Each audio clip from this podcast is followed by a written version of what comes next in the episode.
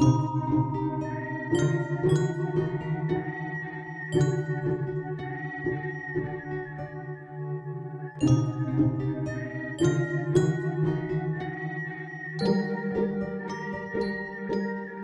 och välkomna till eh, det trettonde avsnittet av eh, Vacancy Podcast. Vid min sida har jag Magnus Johansson och eh, det är jag som är Erik Nyström. Det blev inte så mycket med det här sommarlovet vi hade utlovat. Nej, precis. Vi är numera den lögnaktiga podcasten. Ja, precis. Det som har hänt är att vi hade en litet, eh, liten plan över sommaren till våra lyssnare. Vilket var ett eh, fredag den 13 tema. Alla filmerna. Ja, precis. Och eh, ja, då berättade jag det här för min eh, eh vad heter det, svåger. Och eh, han, han eh, påminde mig snällt om att eh, det är ju faktiskt fredag den 13 här i sommar nu då. Så vi var ju tvungna att eh, försöka få ut den här podcasten. Idag då blir det. Ja, fast vi spelade ju in det här för några dagar sedan. Mm. Så det blev lite stressigt med att hinna se fyra filmer på en vecka då vi båda har en, en hel del annat att göra också. Men eh, nu sitter vi här och spelar in igen. I alla fall. Och vi har väl även tänkt hinna med åtta fredag den 13 filmer till. Men i det här första avsnittet kommer vi alltså att prata om eh, del 1 till 4. Eh, fredag den 13 är ju som på ett sätt där allting började med, eh, med i alla fall mitt skräckfilmsintresse. Vi såg fredag den 13 filmer när vi gick i, jag vet inte. Det kan det här vara mellanstadiet? Ja, Innan, precis. innan ens de tidiga tonåren. Mm. Jag minns att det började med en fascination för både Jason och Freddy. Mm.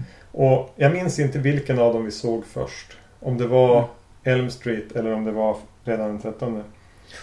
Det jag minns var att någon i våran klass, vi var några som gaddade ihop oss och ville se det här, hade väl lyckats norpa av någon storebror eller någonting. Jag minns att den första vi såg var fyran. Fredag den 13 fyra. Mm. Och att vi sen såg trean. Kanske samma kväll. Eller dagen efter eller något sånt där. Eller i, i, i tät anslutning i alla fall. Ja, vi blev ju som ett litet gäng som samlades och eh, tjuvhyrde de här filmerna också. Eh, jag vet att jag använde mina föräldrars så här, eh, hyrkonto och eh, det gick tydligen bra för hyrbutiken att eh, små gossar kom och hyrde skräckfilm. Jag vet inte om de hade kontakt med, med mina föräldrar. Eh, för jag kommer ihåg någon gång vi, lite senare att eh, någon frågade oss på hyrbutiken. Började så här, ja men ni kan ju inte hyra de här filmerna. Och då, då kom chefen fram till, eh, till den personen och sa, det är lugnt. så jag vet inte om det...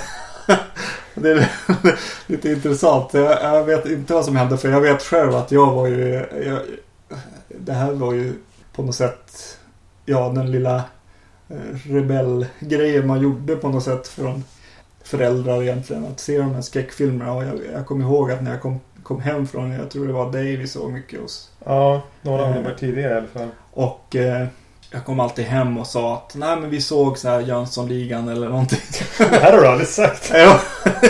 jo, det var, det var riktigt så här äh, smyg, smygskräck eh, för min del i alla fall.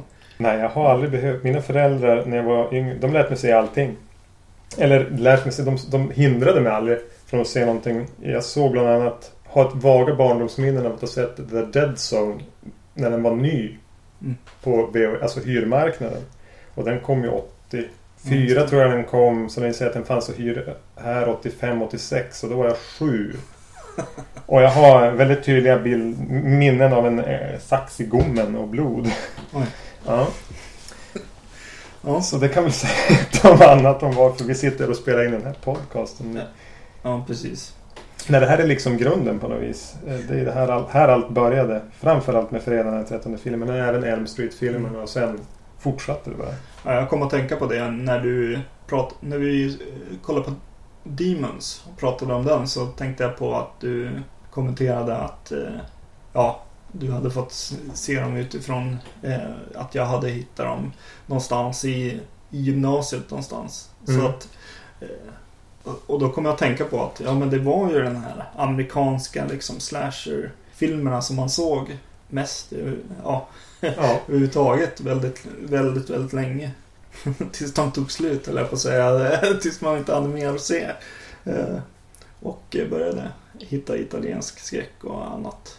Det som är lite kul med att vi har sett de här Friday the 13th och Nightmare on Elm Street var att vi hoppade ju på det här tåget tio år efter de hade sin storhetstid. Mm. Det var kanske 92 vi började se de här och slukade dem ganska snabbt innan vi kom in på det. Mm. Och det kändes då fortfarande som det som det var folk pratade om. Det var Jason och det var Freddy. Och Mm.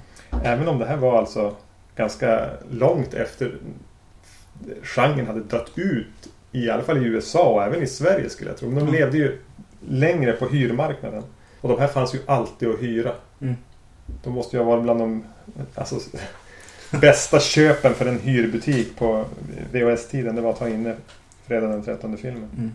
Nu känner jag att jag blandar lite grann svenska och engelska titeln på dem. Men det får ni kanske försöka leva med. Ja, precis. De hette ju fredag den 13 när vi var små. En del hette fredag den 13 och en del hette fredagen den 13. Det Just var inkonsekvent där. Mm. Men vi har i alla fall nu i tätt följd sett ettan, tvåan, trean och fyran. Om vi ska gå in i detalj så såg vi de första tre i ett svep för några dagar sedan. Mm. Och fyran nu för bara en, en liten stund sedan. Så vi kan väl börja med första filmen. Eh, Friday the 13th då. Och den, kommer, eh, den släpptes 1980. Eh, och var väl en tidig ja, slasherfilm egentligen. Eller eh, En av de första halloween efteraparna. Ja, precis. Det, det var, eh, vad heter han, Sean, eh. Cunningham som har, har gjort den här filmen. Han jobbade lite grann med just att försöka hitta vad som var hett och göra en film som var lik en annan film. Han, han gjorde bland annat någonting som var väldigt likt den här Bad News Bears eller vad den hette. Ja. Eh, eh, någon sån här ba- barn eh, fotbollsfilm eller vad det var. Eh, just innan det här och eh, här hade han väl sett Halloween då och försökt. Han var en liten affärsman snarare än regissör kanske. Ja. Och ganska bra kompis med eh, Wes Craven. Mm. Som man ju får lite samma känsla av. Ja, precis. Med lika mycket affärsman och, och smart, slug rackare på att känna av tiden. Mm. Än kanske en, en riktigt driven regissör. Precis. Just det. Ja, och den här handlar ju då om ett... Jo, det som har hänt är eh, att eh, några ungdomar på 50 Ja, 58 tror jag det står i Ja. början. 57-58. eh, blir mördade i någon slags hämndaktion. Eh, aktion. och eh, eh, som är någon slags för, försekvens för att visa att Preludium. Ja, precis. Och senare nutid då, vilket väl blir 19, eh, vid 80 då. Så kommer ett gäng ungdomar och ska starta upp en, det här campet där de här ungdomarna faktiskt har blivit dödade tidigare. Ja. Camp Crystal Lake som har varit stängt någon gång sedan de dog. Så ska de starta upp det igen och de är här för att förbereda innan barnen kommer. Mm, precis. Men någon är där och dödar dem en efter en. Precis. Eh, det är ju det här introt på filmen som utspelas då 57 eller 58. Jag glömmer alltid bort att det är där. Mm. Jag blir alltid lika förvånad när den börjar där. Jag tänker hela tiden att filmen börjar med en tjej som kommer att gå med ryggsäck. Ja, och, det. och bli upp, ja, så småningom få lift. Och, men det är ju lite senare. Utan det är lika förvånad varje gång. Eh, Det här är nog, ja, det ska jag väl också För det här är nog den jag sett minst. Åtminstone av de här fyra första. Ja, jo men det stämmer nog för mig också. Jag noterade också i den här öppningssekvensen att de sjöng på, eh, vad heter han, Tom, eh, Tom Dooley. Ja. Eh, som våran mellanstadielärare fick oss att sjunga i, på, på skolan. Vilket kändes väldigt konstigt. För den handlar ju om någon, någon eh, som, som mördar, eh, lustmördar en flickvän. lustmördare och, Ja, precis. och gnäller för att han blir jagad och skjuten av lagen. Ja, precis. Eller skjuten, han blir väl hängd. Ja. Som låten antyder. Men det tyckte tydligen våra lärare var helt. Murder Ballad skulle vi sjunga. Jo, jag tänkte precis samma sak. Det är lite kul att det kopplade ihop. För det var ju någon gång när vi sjöng den. Som de rara små skolpojkar vi då var. Som vi började se de här filmerna. Mm. Ja, men vi kommer i alla fall till nutid ganska snabbt. Och ett gäng ungdomar. Som stökar runt och, och fixar upp ett eh, summer camp och badar. Och solar och slöar. Mm.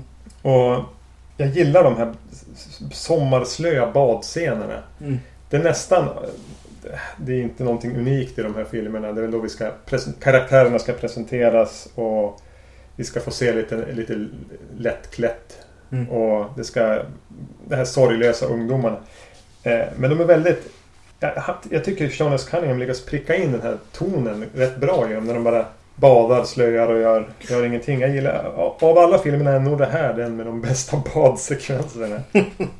ja, ja, ja, precis. Alla de här filmerna egentligen står ju och faller lite grann på att man väldigt snabbt börjar gilla de här ungdomarna. Mm. Och eh, ja, det prickar han ju faktiskt in i den här väldigt bra. Eh, vilket gör att man liksom kan... Man orkar vänta på att det ska börja dö, dödas folk och man eh, ja, kan tycka synd om dem som... ja, man kan tycka om dem som blir dödade och tycka att det är tråkigt att de dör. Vilket kanske senare installationer Tappar bort lite grann. Ja, precis. Men här, är det, här får de till en bra tjej. Kevin Bacon är med i det här gänget för övrigt. Vilket Mm. jag också hade lyckats glömma bort. Jag blev faktiskt lite... Ja, just det. När han kliver ur bilen eller när han dyker Mm. upp. Just det. Det jag tänkte nu. Eh, vi kommer att spoila lite grann om de här filmerna. Vi bryr oss inte om om ni har sett dem eller inte. Eh, de flesta vet ju att i första filmen är det då Pamela heter hon va? Mm. Pamela Voorhees. Alltså sedermera Jason Voorhees som dyker upp uppifrån. Det är ju mamman som är mördaren här. Eh, men samtidigt så antyds det ju att eller Jason har ju då hela tiden varit vid liv. Han har ju inte drunknat utan han har väl Ja, hur de nu fogar ihop den här historien för uppföljarna är ju en efterhandskonstruktion. Mm. Men det jag tänkte när jag såg den här nu, om man då har det i åtanke att Jason faktiskt lever och någonstans existerar i skogarna här. Mm. Vem är det som stalkar på dem? När, man, när de badar och så, här, så är det alltid någon som man ser någon titta på dem. Ja, just det. är det mamma eller är det Jason? Just det. Eh, Men om man ska titta på vad filmmakarna tänkte så är det helt klart mamman eftersom eh, det fanns ingen tanke på att göra en uppföljare och definitivt inte att göra en uppföljare med, med Jason som mördaren. Jag tror de flesta som var med och skrev och gjorde den här har liksom sagt att det var en ganska dålig idé. Mm. Det är väldigt mycket som, som lånas av andra filmer i hela den här serien egentligen. Men eh, han som har gjort musiken Harry Manfredini, han är ju väldigt, väldigt inspirerad av han... Eh, eh, nu försvann namnet. Bernard Herrmann antar jag att du ska ja, säga. precis.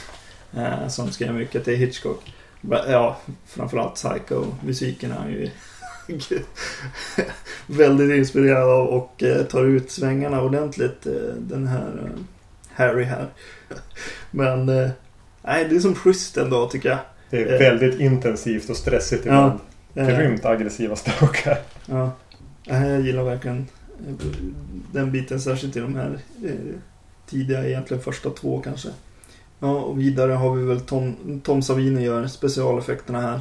Och lite stjärna här då. Ja. Från eh, Dawn of the Dead. Han hade gjort den. Det jag tänkte när du pratade om musiken var att jag... Ja, jag tycker också om musiken. Är Harry Manfredini som har gjort den. Det släpptes tidigare i år, någon gång i jan- början av året, en box med musiken från de sex första filmerna. Som sålde slut på under 12 timmar tror jag det var. Så den Mhm. finns inte att få tag i längre. Ja. Eh, och man tänker, jaha varför kunde ingen ha sagt det till mig så jag hade kunnat hjälpa till och, och sälja slut på dem där lite fortare. För jag vet inte om det är sånt man skulle gå och lyssna på när man är på väg hem från jobbet. Eller? ja, absolut. Det är Klart man, man skulle, eller, jag vet inte. Men det, det, det är härlig musik. Men det kändes som jag avbröt det i något resonemang efter Tom Savini där. Ja, nej, jag vet inte. Eh, nej, han gör väl sin, sin grej här på något sätt. Men det är ändå väldigt många mord som är off-screen. Och, Ja, jag alltså, tänkte det. det. Jag skrev faktiskt ner dem. jag Ja, hajade till att det var åtminstone två av, av de som är i alltså gänget. Mm. Så det är två vi aldrig får se bli mördade. ja, just det. Om det inte är fler. Och så är det väldigt mycket... Ja, ja, vi, när vi såg de här filmerna så var ju svenska censuren igång. Ja, ljud ja. Och eh, klippte ganska friskt i de här filmerna, vilket kanske var bra för oss då, när vi var så små. Men, eh, ja, nej jag vet inte. Det, det känns som att eh, den här bit, fejda till vitt, som vi gör under två eller något sånt, Ja. i den här. det kändes som jag kände igen att det skulle vara många fler gånger egentligen eh, i de svenska versionerna. Det, det var riktigt som den där E-Type-videon som kom någon gång när, de hade, när han hade gjort någon fredag den 13 vink. Ja, just då fejdar de Ja, till vitt. ja precis. Och det är ett par Det är ganska udda att liksom gå från ett till vitt. Ja, Har de gjort det i några andra filmer än de här? ja jag vet inte. Men som sagt, jag har också ett minne av att de svenska hyr-VHS-erna var... Det var många scener som fejdade till vitt. Ja, ja Och att det snarare det var en yxa i luften som högg. Men man fick aldrig se den landa. Utan Nej, precis. fejdade till vitt istället. Den är ganska... Den är ganska... Alltså jag sa det här att den kändes lite sommarslö. Och hela regin är ganska slapp i den här. Det är inte riktigt så att Sean S. Cunningham känns så intresserad av att regissera den. Han, han har nog släppt skådisarna ganska fria. Det är en hel del dialogscener som känns halvimproviserade. Eller att de i alla fall har fått växa fram under repetitionerna. Snarare än att det är manusdrivet. Och han är ju inte sylvass i regi eller bygga upp spänning. Utan han är mer bara där och fånga sakerna snarare än att det känns speciellt genomtänkt. Mm. Ja, jag tänkte framförallt på det på, i den här äh, scenen när de är och hugger ormen. Det känns väldigt improviserad och... Ja, Ja. de hugger faktiskt ihjäl en orm i den. De Ja, inte precis. och säga något annat. Nej, jag brukar ju... Ja, precis. Eh, Jag skrev någonting om att den känns lite... Att den är kvar i den här 70-tals-gritten ibland. Alltså. Eh, Bland annat också sexscenerna med Kevin Bacon är Ja. mycket mer grafisk eller vad man ska Men säga. den känns ganska äkta. Ja, precis. Det känns som en riktig sexscen snarare än en, än en Hollywood-anpassad där det mer Mm. handlar om att filma kropparna på ett bra sätt. Ja. Så känns det faktiskt som en, som, som en som riktig sex. Ja, precis. Och eh, ja, de kommer ju lite därifrån. Eh, vad heter han? Eh, Sean Cun- Cunningham och Wes Craven höll på med någon Eh, mjukporr. Mjukporr under 70-talet. Ja. Mm. Ja, nej, det slog mig att, det, att den är kvar mycket i 70-talet, vilket ju... Ja, ja den är ju just, just i kanten där. Just i skallen.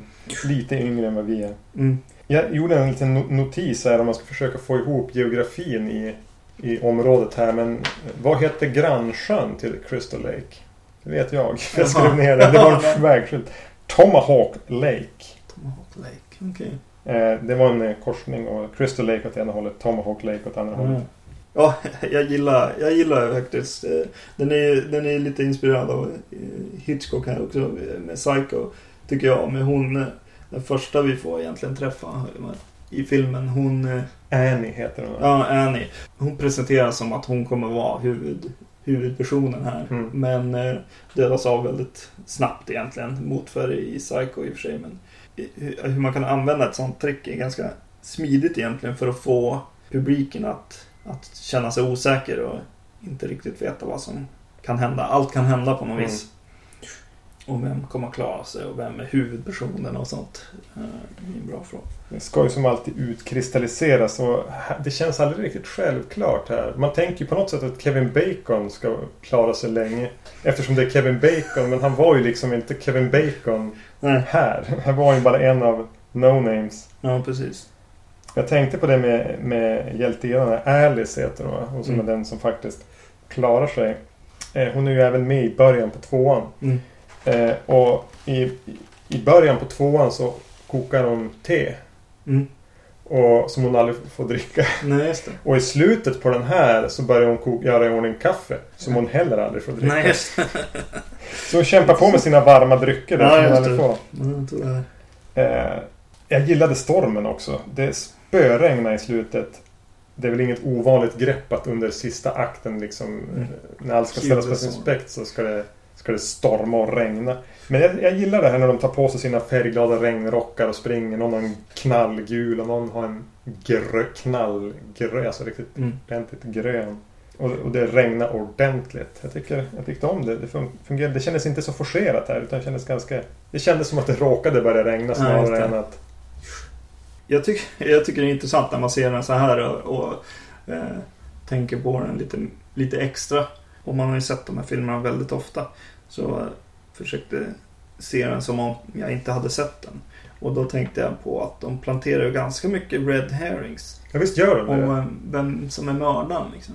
Det är väldigt så här, shifty eyes ibland och det är någon som, ja men eh, när de hugger, hugger ihjäl ormen just. Så stannar de kvar på en kille som verkligen tittar på, på kniven som har använts. Eller macheten i det här fallet. Ja. Eh, och... Eh, nej, det är lite... Det är något mer kul. som där jag tänkte... Nu har jag skrivit Ja, han som driver eh, själva... Nej, Steve Christie. Ja, precis. Han har lite... Han, han, eh, han har också några tillfällen när han... Jag tänkte på det men nu skrev jag inte ner det. Så nu sitter vi här som... Nej. Fåntrattar och inte ihåg.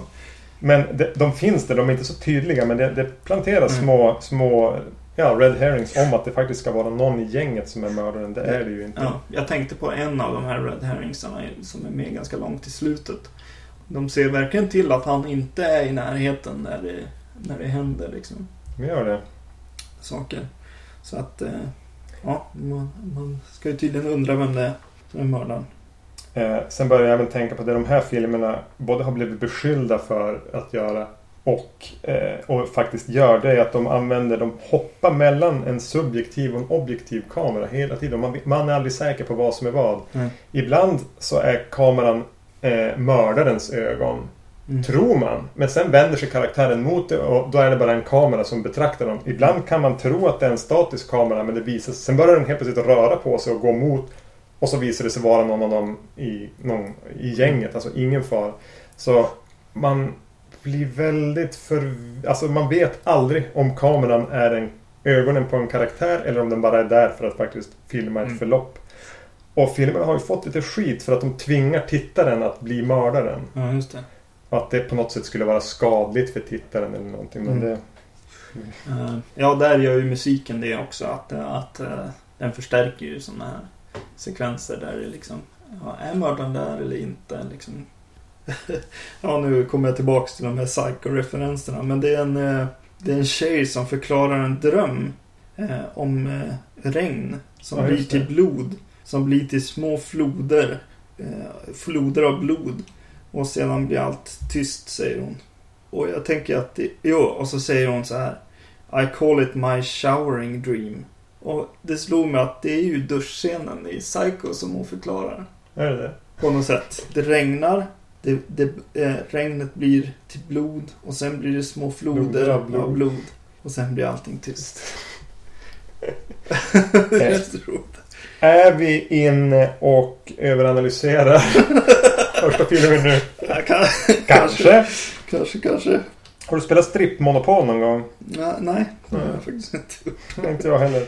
Jag, mm, nej, jag förstår inte riktigt reglerna. Men det är intressant att just innan hjältinnan Alice här hon hamnar just på någon gata någonting så hon ska måste ta av sig blusen. Mm. Då liksom händer det någonting som Ja. Nej, nu slutar vi spela. Ja, precis. Hon kan inte ta av sig Nej, nej, nej. bussen där. Nej, precis. Nej, jag tänkte på lite av den här grejen med sex och drickande och sånt. När man var liten och såg på de här filmerna så, så hängde jag ju med på det mesta. Men just att de, att de röker, att, att det är något annat än eh, cigaretter. Det, Nej, det, sjönk nog inte innan vi var 12-13. nej, precis. En annan sak som har att göra med att man, man såg de här filmerna när man var väldigt liten är att jag fortfarande ser alla de här karaktärerna som äldre än mig. Ja, just det. Trots att jag väl då åtminstone är tio år äldre än den äldsta som är med nu. Så tänker jag fortfarande att de här är ju liksom nästan vuxna och det är inte jag. Ja. De är äldre än mig. Ja, det slog mig eh, på vägen hit eh, till Skellefteå så åkte jag tåg och sen åkte jag buss in mot, mot stan här och eh, ja, jag, för- jag förstod verkligen varför, varför den här serien slog en så mycket mot vad kanske eh, Elm Street-filmerna. Mm. Eh, just för att ja, vi, vi är ju i princip vid Crystal Lake. Vi här bor i ju i skogen. Ja, här i Skellefteå. Eh, lite liknande. Jag håller ju på att se Twin Peaks nu också. Det, känns också som en serie som slog en mycket. Just, just för att det är här på något Mm. vis. Också fast att det är i Amerika så får man... Får man kan man relatera till Mm. det helt enkelt. Eh, Vi bör kanske vara, vara framme vid att, att lämna den första fredag den 13 filmen. Slutscenen är, är ju ikonisk när, när, i båten. mm. Och eh, när jag gjorde lite research om den här så jag tror det var Tom Savini har i alla fall försökt ta åt sig äran för hela det grejen i slutet. Det var inte heller något som var riktigt planerat utan han hade just sett Carrie som vi såg i, pratade om i förra avsnittet. Mm. Och den här slutknorren där med, med det som händer i slutet på den. Eh, och, och tänker att ja, men vi måste ha något liknande här. Vi vill ha den här sista Mm. grejen som skrämmer upp publiken en sista gång. Jag minns när vi såg den, jag vet inte om du var med då? Jo, Jo, vi var jo. några stycken hemma hos, hos mig då, eller mina föräldrar. Och all, jag hade sett den redan. Jag tror det var jag som hade lånat den eller hyrt den på något vis och sett den typ. Och sen var vi Ja. där och såg den allihop någon dag senare. Så jag visste ju vad som skulle hända. Mm. Och det var jättekul för alla rea- reagerade jättestarkt Mm. på den här hoppa till. Nästan hoppa genom väggen. Ja, det var en, en kompis framförallt som hoppade som upp på kanten på soffan liksom på... Ja. det var roligt. Nej, vi, den är ju bra. Definitivt. Slutet där. Ja, innan vi lämnar den då måste jag fråga. Vad var bästa mordet i filmen då? Oj! Eh, det här har jag inte förberett. Bästa mordet är eh, något av dem som sker off-screen. Nej, det är inget som liksom... Det är inget som för mig fastnar riktigt. Men eh, jag har ett minne av att ha någon gång efter jag hade sett den första gången så gick den på TV. Jag var hemma ensam. Det var sent och mörkt. Så jag inte riktigt vågade se den faktiskt. Eh, och höll på och slog över mellan någon annan kanal. Och så slog jag just på igen när eh, Steve Christie eh, Han har Mm, gul regnrock och kommer att gå med ficklampan. Och säger Oh, what are you doing here? Ja. Och så blir han stucken i magen väldigt snabbt avklarat. Eh, och det har etsat sig fast. Och då, vart det, så då bytte jag tillbaks till Ja, Ja, just det. eh, Ja. så ska det låta. Fast det gick inte på den tiden. Men ja, någonting annat. Så jag skulle nog säga det mordet. Ja, är just det. väldigt enkelt och... Mm. Jag tycker det är synd att eh, det här eh, mordet med eh, där några strålkastare tänds eh, och belyser en tjej i regnet och hon börjar backa bakåt. Eh, jag tycker att det är så synd att det mordet inte blir grafiskt. Utan att det blir, att det klipps då liksom. Ja. Eh, jag tror att det skulle kunna ha blivit ännu mer effektivt än om liksom om det kom någon mot henne eller någonting. Utan det är bara strålkastarna som tänds. Ja, just det. Det var också Eh, ett offscreen. Så rent grafiskt, eller vad man ska säga, rent så här Tom Savini eh, specialeffektsmässigt måste man ju ändå säga att Kevin, Kevin Bacons pil där genom halsen är väl kanske det mest grafiska.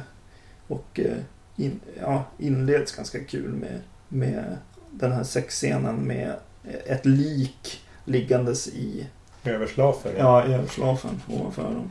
Det är väl det här mordet just när han ligger där och börjar tända en cigg eller vad han gör. Och, och helt plötsligt kommer den här, Mm. det är typ en pilspets tror jag. Ja. Upp genast. Den var väldigt abrupt och det var det här som fick mest omtal eller när Ja. filmen var ny. Att folk fick, blev så chockade. Mm. Och att det är, det är en ganska snygg effekt. Ja. Eh, det, Och vi kommer att se den effekten i fler Ja. av de här filmerna. om och om igen. Om och om igen. Mm. Men vi kanske är nöjda så. Ja. Så går vi till tvåan som den heter när vi... När vi pratar om den. Ja, vi, vi, den här filmen har ju jag, ja, eller vi, sett hur, hur många gånger som helst egentligen. Nästan och minst på årlig. Ja, ja Basis. minst en gång per år brukar vi eller jag också se den då. Den är, kom, eh, ja den heter ju Friday the 13th Part 2. och eh, kom 1981. Eh, året efter helt enkelt. Eh, det gick ju så bra för första filmen tydligen. Så de hoppade direkt på att göra en ny film. Och den här gången regisseras den av en eh, kille som heter Steve Miner. Yay! Woho! som eh, han eh, eh, är väl, han har ju följt de här Wes Craven och, och Sean Cunningham genom deras tidiga karriär och hjälpt dem. eh, Varit så här killen som Koka kaffe. Ja, precis. Följer med. Han är med i någon scen i, eh, vad heter det, Last House on the Left och lite sådana grejer. Eh, Han var executive assistant producer på första filmen. ja. ja, här eh, regisserar han eh, med bravur. Mm. Men det kan vi komma Ja, tillbaka till. ja, Eh, här är väl samma sak en gång till. Eh, de ska starta upp ett camp. Mm. Fast inte Camp Crystal Lake eller Camp Blood som det bör kallas här. Utan ett annat camp. Mm. Som ligger runt samma sjö men kanske på andra sidan sjön. mm. Ja, precis. Samma sak. Folk börjar dö en efter en. Ja. Det vi ska säga är även att vi får en, in, en introsekvens som är nästan här, före förtexterna sekvens. Där, spoiler, hjältinnan Alice från första filmen tas av daga av en, någon vi aldrig får se. Som bland annat roar sig med att placera eh, mammans huvud i hennes kyl. Mm. Och ställer av tekannan från spisen. Ringer henne i telefonen. Ja, Eh, ja, busringer. ja, precis. Ja, för den är ju där för, framförallt för att vara eh, vad jag tycker är en ganska svag ihop eh, sekvens med så här, eh, vad heter de? Eh, sån här flashback-sekvens. Den är oändlig. Vi får se i princip hela slutet igen på, på första filmen. Och det är Mm. ganska jobbigt när man liksom tar ut Blu-ray-skivan på, på ettan, lägger den i asken, sätter i tvåan och, och, Mm. och måste se det där slutet igen. För det, ja. Mm. Och hon som ligger och har drömmer mardrömmar om det. Men det är lite häftigt att det är en så pass lång introsekvens före förtexterna. Det hinner Mm. nästan gå nästan en kvart innan vi får förtexter. Ja. Jag vet inte. Det, det känns lite som att hon är ju där en dag Ja. och filmar den här eh, sekvensen. För- Eh, Lite grann för att de som såg första filmen, men vad hände med hon då? Hon som överlevde? ja, precis. Eh, vilket de senare förstår inte spelar någon roll överhuvudtaget. Nej, ingen bryr sig om det.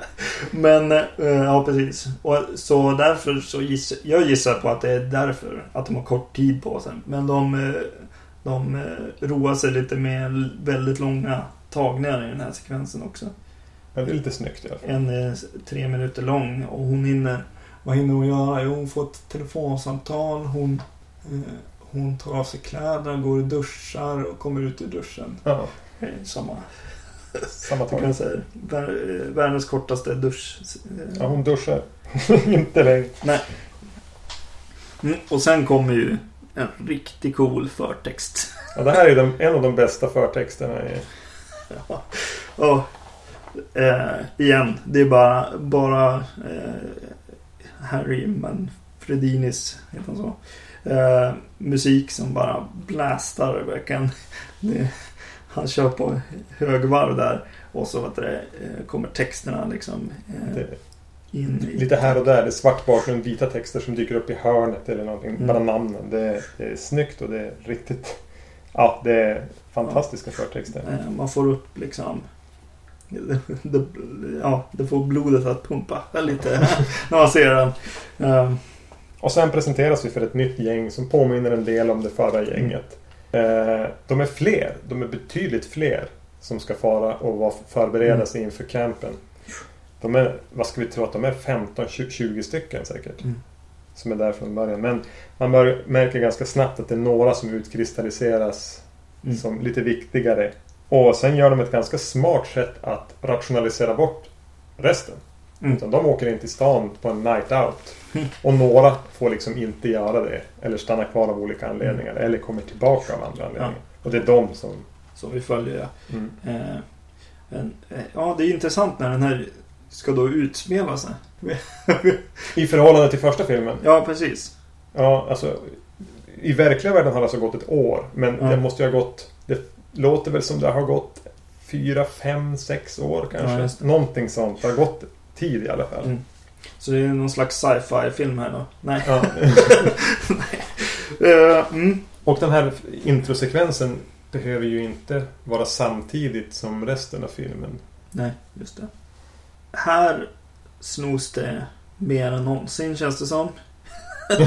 Nej men det... den- Lånas. Den, ja, lånas förstås. Eh, Jason är ju med som, som mördare i den här filmen. Och hans design är ju direkt snodd av en mördare från en film som heter The Town That Dreaded Sundown.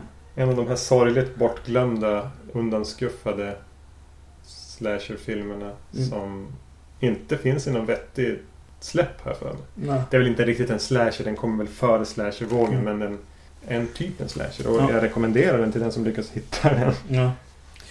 Eh, och en del av morden är hämtade direkt från, eller ja, ja jo, direkt från Mario Bavas eh, eh, A Bay of Blood eller Twitch of the Death Nerve. Eh, Amy Steele, som spelar Jenny, är ju sjukt likable. har skrivit. Ja, jag har bara skrivit Amy Steele. Ja, precis. Eh, och eh, seriens, ja nu har vi bara sett till, tillbaks på de här fyra men jag skulle nog ändå hinna lyckas säga att hon är den seriens klart minnesvärdaste Final Girl. Som hon, Eller hjältinna, som jag har Hjältinna. försökt översätta det. ja, precis. Ja, hon är ju helt i klass med Jamie Lee Curtis. Ja, Eh, utan att göra så mycket. Men det är någonting. Nej, Hon har hon- någon... direkt hon kommer in i filmen så tycker man om henne. Eh, och ja, hon har någon eh, grej med att hon är liksom... Ja, nej jag vet inte. Det Nej, känns väldigt så naturlig. Och, ja, det, hon har någonting Ja. som gör att man tycker om henne och att hon gör... Även sättet karaktären är Mm. eh, precis lagom. Det tycker jag alla karaktärer här är att de är lite, lite bättre skrivna. Fast, eller man kanske ska säga bättre skissade. Mm. Än i föregångaren. Mm. Lite, lite bättre klichéer. Ja, precis. Bättre känsla för klichékaraktärerna. Ja. ja, det här är mer en fråga till dig. Jag bara, jag bara började... Jag såg den här filmen och eh, hon Ginny säger till sin pojkvän att det är någonting hon behöver berätta för honom. Mm. Men det, det liksom avbryts. Du har aldrig förstått det här alltså? Jag tror jag förklarar det här för dig. Ja, okej. Jag förklarar det igen. Ja, De liksom ska tillbringa natten tillsammans och stå och, och, och hångla. Men då måste vi backa ett tag till för att man ska förstå det här. mm. När han hå- håller sitt förmaningstal till alla camp counselors, de här som ska vara där, så berättar han lite grann vad man ska tänka på här. Och då säger han lite olika grejer de ska tänka på. Ja. Och bland annat att det, det finns björn här. just det. Och det man ska tänka på att inte använda starka parfymer och, och bla bla bla. Även så ska kvinnor tänka på att hålla sig rena när de har mens. Just det. Sen, fem minuter senare, har vi den här sekvensen. När liksom de ska tillbringa natten tillsammans. Och de börjar hångla lite grann och hon säger det är någonting jag borde, jag, eller, ja, jag borde säga en sak. Och sen klipper det. Ja, just det. Vi får se lite annat. Och morgonen därpå så vaknar hon och han har redan dragit iväg för att fortsätta med... Mm. Ja, han har ju mycket att göra. Då har han skrivit på spegeln med läppstift Ja, Beware of bears. Ja, just det. Så var det. Var lite för smart för dig den här Ja, filmen. ja precis. Just det, så var det. Mm. Första fredagen den 13 heter väl fredagen den 13 för att det är en bra titel och det sägs även att Jason föddes på fredagen den 13 i den. Men det sägs inget om att den utspelas på fredagen den 13. Nej. Det gör däremot den här. Den Just utspelas fredagen den 13. Det står det Mm. till och med i början. Och jag, och nu ska jag inte föregå någonting här men av de här fyra tror jag det är den enda som utspelas på fredagen den 13. I alla fall vad vi får veta. Ja, precis. Ja, absolut. Det är väldigt skönt tycker jag att det fortfarande är 70-tals stil på Mm. allting. Det är 70 rutiga skjortor och de här 70-tals Ja. Charlies Änglar frisyrerna. Så att de kan ha, eh, hålla kvar lite mer, ja jag vet inte, jag har skrivit igen eh, att den är lite mer gritty än vad de blir senare. Ja, fast den börjar ju verkligen ha det här glada humöret som, som blir eh, starkare och starkare genom filmerna egentligen. Att eh, det är väldigt eh, skämtsamt och eh, ja, och så. Eh, egentligen är ju hela den här, eller första sekvensen liksom, verkligen ungdomar som har det har roligt och så vidare. Eh, den är mycket mer fl- flörtig. Alltså det är ju massa folk som eh, flörtar med varandra Mm. nästan mer än i, i Det är väl mer sex sexuellt Ja, precis. eh, antydningar och flört Mm. och sexuella anspelningar var ordet jag letade efter. Här har vi bland annat någon scen när det klipper från ett någon blir mördad på något vis. Klipp till någon som just får orgasm. Ja, just det. Så då börjar de leka med det där också. Ja, klipp från mord alltså. det är jätteroligt när hunden... Det är någon hund som går fram till vad vi tror mördarens fötter och titt, tittar upp och så gnyr den lite nervöst eh, mot kameran då. Som är, Ja, just det. och så sen klipper de till eh, varmkorv som grillas på grillen. Liksom, vad heter det? Hotdogs på engelska. Ja, så får man själv göra associationen. Ja, precis. Eh, På tal om du säger där att han, hunden går fram till mördarens fötter. Det här är verkligen en studie i fötter. Mm. De visar ju inte Jason förrän alldeles i slutet Mm. i alla fall. Men jädrar vad vi får studera hans, hans kängor. Det är väldigt mycket kängor. Ja. Jag bara tänk på det här med flörtig alltså. Det finns en tjej i den här filmen som är så otroligt ja, vad ska man säga, kåt på en rullstolsbunden Ja, kille. det är som Beyond att flörta. Det är nästan Ja, hon är verkligen... förgriper sig på. Ja, precis. Hon är väldigt pushy. Och, ja, precis som egentligen de odrägliga killarna kan vara i såna här filmer. Det finns en, en i den här filmen också som reflekterar hennes liksom, stil på något sätt också. Men eh, han får lite mindre utrymme än vad hon, hon får. Varenda line av henne vet du, anspelar på sex och... The one with the puck. Ja, just det. och, Det är en replik jag skulle vilja använda någon gång. Jag har bara inte hittat tillfälle. mm, Vi kan väl, så att vi får det ur oss, eh, återvända till Steve Miners. Det här är hans regidebut tror jag. Eller han har nog gjort, kanske hoppa in någon gång till. Jag ska inte svära på det. ja, Men jädrar vad han kan regissera en Ja. film. ja, verkligen. Eh, utan att vara direkt flashig och sådär. Utan, Nej, och framförallt till skillnad från Sean S. Cunningham i förra som inte regisserade så mycket. Han lät Nej. sakerna hända. Det här är alltså, uppbyggnaden med dialogen. Han vet vart man ska ställa kameran, hur vet man ska flytta kameran. Mm. Och han håller ett tempo i det här som egentligen skulle kunna vara lite segt. Det är ändå ett hyfsat tempo.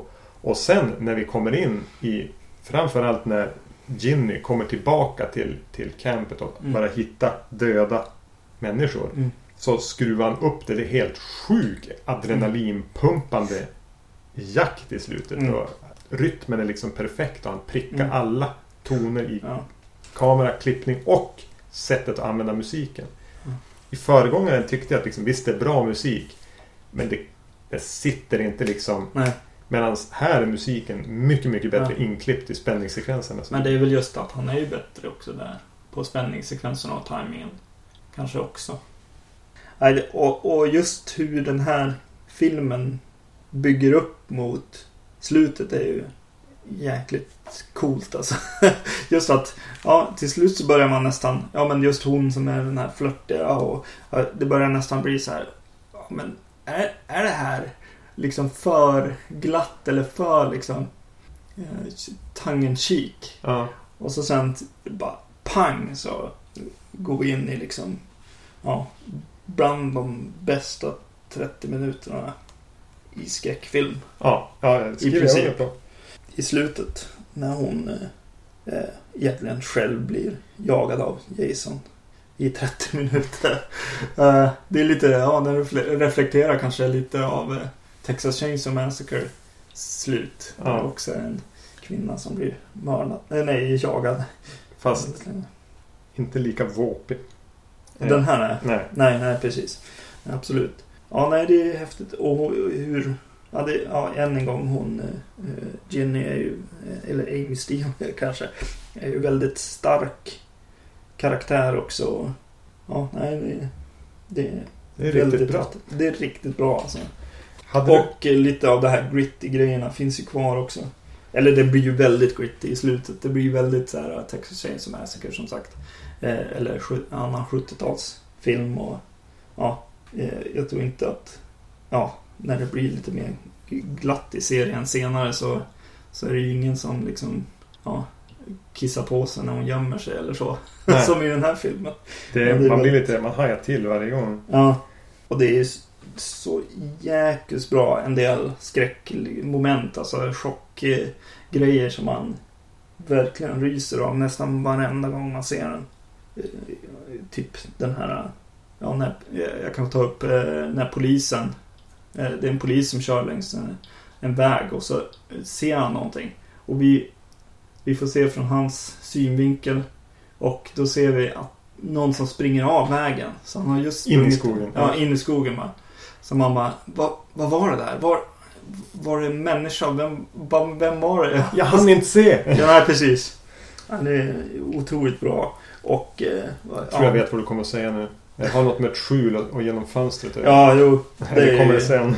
Det är ju min eh, absoluta, liksom. Det är ju fan det bästa någonsin. Hon, eh, hon springer in i något skjul och eh, utan riktig... Eller musikcuen ligger liksom lite senare. Så ser vi Jason komma i, i fönstret springandes. Eh, det är skithäftigt. Och när hon säger eh, när hon säger i något rum där. De går omkring i ett hus. Och hon säger Paul, there's someone in this room. Ja, är ju verkligen ja, fantastiskt. då får jag också rysningar längs ryggraden. Ja. De, hon tittar som bara är och de är inne och undersöker och undrar vad som har hänt. Det är mörkt i rummet liksom. Och, men vi ser ju ganska tydligt in i rummet. Men hon säger den här linen och man blir helt... Ja, så det är rysningar varje gång. Ja. Ja. Nej, otroligt bra film egentligen. ja, det eh, kan vi väl säga redan nu. Det är tveklöst den bästa fredagen den 13 filmen. Ja. Och eh, det är väl en av de bästa skräckfilmerna. Tvekar jag nog inte Ja, att sätta in den på en, på en, på en kanske topp 10-lista till och med. Ja, absolut. Vi såg ju, eh, vi var ju lite skeptiska inför den här podcasten. Du sa bara, ja men vi kanske inte behöver se den här. Vi har ju, men vi har ju som sagt det här så många gånger. Men eh, ja, jag är så jävla nöjd att vi, att vi såg den. Ja, ja. Eh, Den är verkligen helt otrolig. Alla borde se den filmen. Ska vi nitpicka den lite grann? Jag har några detaljer jag skulle vilja ta upp. Även om det där var en snygg avrundning. Två gånger använde Jason fel sida macheten. Jag vet inte om man inte vet hur den fungerar. Alltså om man bara är dum. Eller om det är någonting.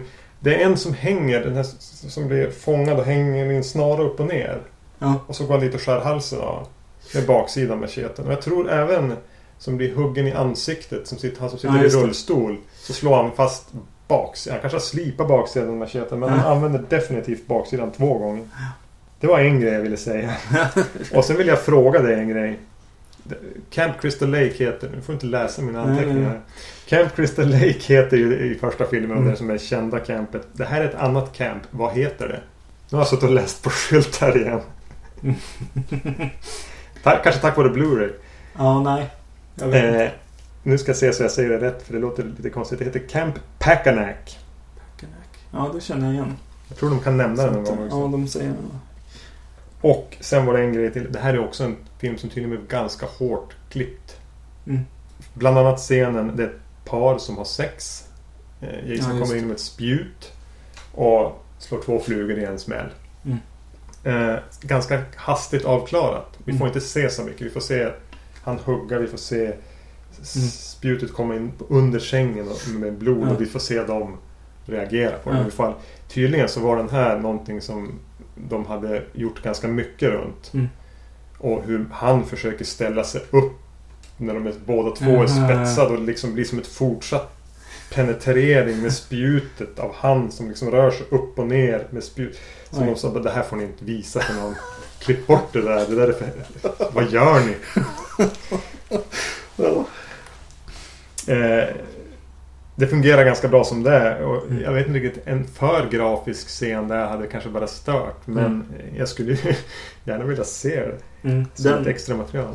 den blandar jag nog ihop väldigt mycket med Mario Bavas Mm. eh, Beoblad. För jag tyckte att jag minns en scen där man faktiskt får se spjutet ut ur ryggen när de ligger kvar. Mm. Men det gör man inte i den här. Så att jag vet inte om det kommer från Mario Bavas eller om några bortklippta scener från något extra material någonstans. Det är några bilder kanske. Ja, precis. Ja, Kan kanske vara någon det. Undrar om det inte var på baksidan VHSen eller någonting. Någon Ja. utgåva att man får se en stillbild. På Ja, just det. Ja, så kan det vara. Eh, var det tanken att vi skulle säga vilket som var det bästa mordet i även det här? Ja, det kan vi väl göra. Eh, för jag, nu vet jag. Nu har jag hunnit tänka lite grann. Mm. Det är mordet som följer väl egentligen efter det vi just pratade om i sängen. Mm. Eh, någon kommer in i det rummet där de har blivit mördade. Ja, ja absolut. Eh, och ser någon ligga i sängen. Hon ser bara håret sticker upp och hon går fram och säger hennes namn. Och så sätter han sig upp. Då är Jason lagt sig bredvid i Ja. den här eh, tygpåsen över huvudet. Ja. Och tränger in henne i ett hörn med en kniv. Ja, absolut. Ja, det är jätteläskigt. Så det, det är det. Ja, Jag ant- verkar som att du har tänkt skulle välja samma i sådana fall. ja absolut. Eh, en sista fråga innan vi går vidare. Mm. Skulle du föredra att eh, Fredag den 13 serien hade fortsatt med en Jason i hängselbyxor, skjorta och eh, tygpåse på huvudet? Eh, Eller gillar du hockeymasken? Ja, alltså för mig... Ja, Alltså det är ju för att jag gillar den här filmen bäst. Så skulle han väl få kunna ha kvar säcken. Det, det skulle han ju. Det är faktiskt intressant att de... Någon annan måste ha tyckt som... Tyckte om tvåan också när de gjorde den här remaken till slut. När han faktiskt fick ha kvar säcken ett tag. Ja. Eh, en film vi återkommer till sen. Är det... Yay! Ja. Men nu kan vi väl röra oss mot hockeymasken istället. ja. Då, ska vi, då har vi sett Friday the 13th Part 3. ska jag säga den här gången. Eh, och den är från eh, året efter, 1982. Ja. Mm. Ja, i den här, den här fortsätter ju precis när eh, andra filmen har slutat egentligen. Och, vi får en liten eh, man får se- ihopputsning av slutet på tvåan som ju var lite märkligt. Med grejer som inte Ja, fungerade och drömsekvenser och hur det nu hängde ihop. Ja, just det. De lagar lite. Så får vi återigen i början se slutet på förra filmen. Ja. I viss mån. Inte lika jobbigt som i... Nej. Men vi får en, en tillagd scen som förändrar lite grann slutet Mm. på tvåan. Hur som helst. Eh, den här tar vi i dagen på. Så det här är lördag den 14. Ja, precis. Och då, då sitter det... Då börjar öppna den här i, i någon eh, slags eh, snabb affär. Sunkig butik. Ja, vid landsvägen liksom. Där en man och hans fruga Mm. eh, jobbar. Och eh, blir väl eh, filmens första offer. Ja, och sen så kommer det ett gäng ungdomar kör förbi och ska eh, någonstans. Till något, nå, någons sommarställe tror jag Ja, precis. Och för en helg av De ska pa- parta lite. Partalos. Eh, en av de här har någon slags bakgrund som hon, någon hemlighet som hon bär på. Eh, någonting hemskt har hänt henne där för eh, runt sjön för två Jag tror det är två år sedan. år sedan. Så hon återkommer och försöker eh, och ska liksom eh, möta hennes faror. Den här filmen släpptes ju i 3D. Så den öppnar ju redan från början med en massa eh, eh, pinnar och grejer som sticks mot, eh, mot kameran. Ja, allt de kan hitta Ja. petas mot kameran. någon råtta springer ut på en pinne och är nära kameran och så. Det är riktigt sån här äh, 3D-fest. Som det känns som att den här vågen som finns nu försöker hålla sig borta från De här ganska lite, mycket. lite lökigare Ja, eh, precis. sökta 3D. Hålla upp saker framför, eh, framför in i linsen liksom. Eh, eller ut ur bilden. Det är väl egentligen filmens största svaghet tycker jag. Att, att det är så, så väldigt eh, tydligt liksom att ja, här skulle det vara lite 3D liksom. Mm. Bildspråket och drivet det blir ju lidande av att de måste hålla på och söka de här Mm. vissa vinklar och vissa kamera... Ja, egentligen bara lägga in för att man ska ja, publiken ska ducka liksom i biosalongerna eller så. Steve Miner regisserar den här också. Ja, Han är väl den enda regissör som har återvänt för att regissera en till film i serien tror jag. Och dessutom en direkta uppföljaren. Mm. Eh, Den är gjord i 3D. Den här är nog den av de här fyra vi har sett nu som även är lite bredare widescreen. just det. Den här är i det bredare formatet. Jag vet inte exakta siffrorna. Mm. Ja, här börjar 80-talet krypa in. Mm. Eh, musiken är ibland riktigt tråkig. Det är du, eh, Harry igen här som, som liksom experimenterar lite väl mycket ibland i den här filmen kan jag tycka. Ja, Eh, han, han provar nya instrument och väldigt syntigt Ja. stundtals. Själva ledmotivet som är under förtexterna här är nästan som man vill dansa till det. mm, Eller ja, inte. eh, ja. När de ska, när de tidigt ska hämta upp en, eh, en av tjejerna här så, så säger de i en kommentar It's the White House on the left. Vilket jag tycker är väldigt roligt. Du reagerar också på det. Ja, the, eh, Last House on the left är ju en eh, film som eh, Wes Craven och Sean S. Cunningham gjorde tillsammans. Och här eh, vrider de ju upp eh, skämtandet också. Mm. Det blir ganska mycket tongue in grejer. Det ska vara...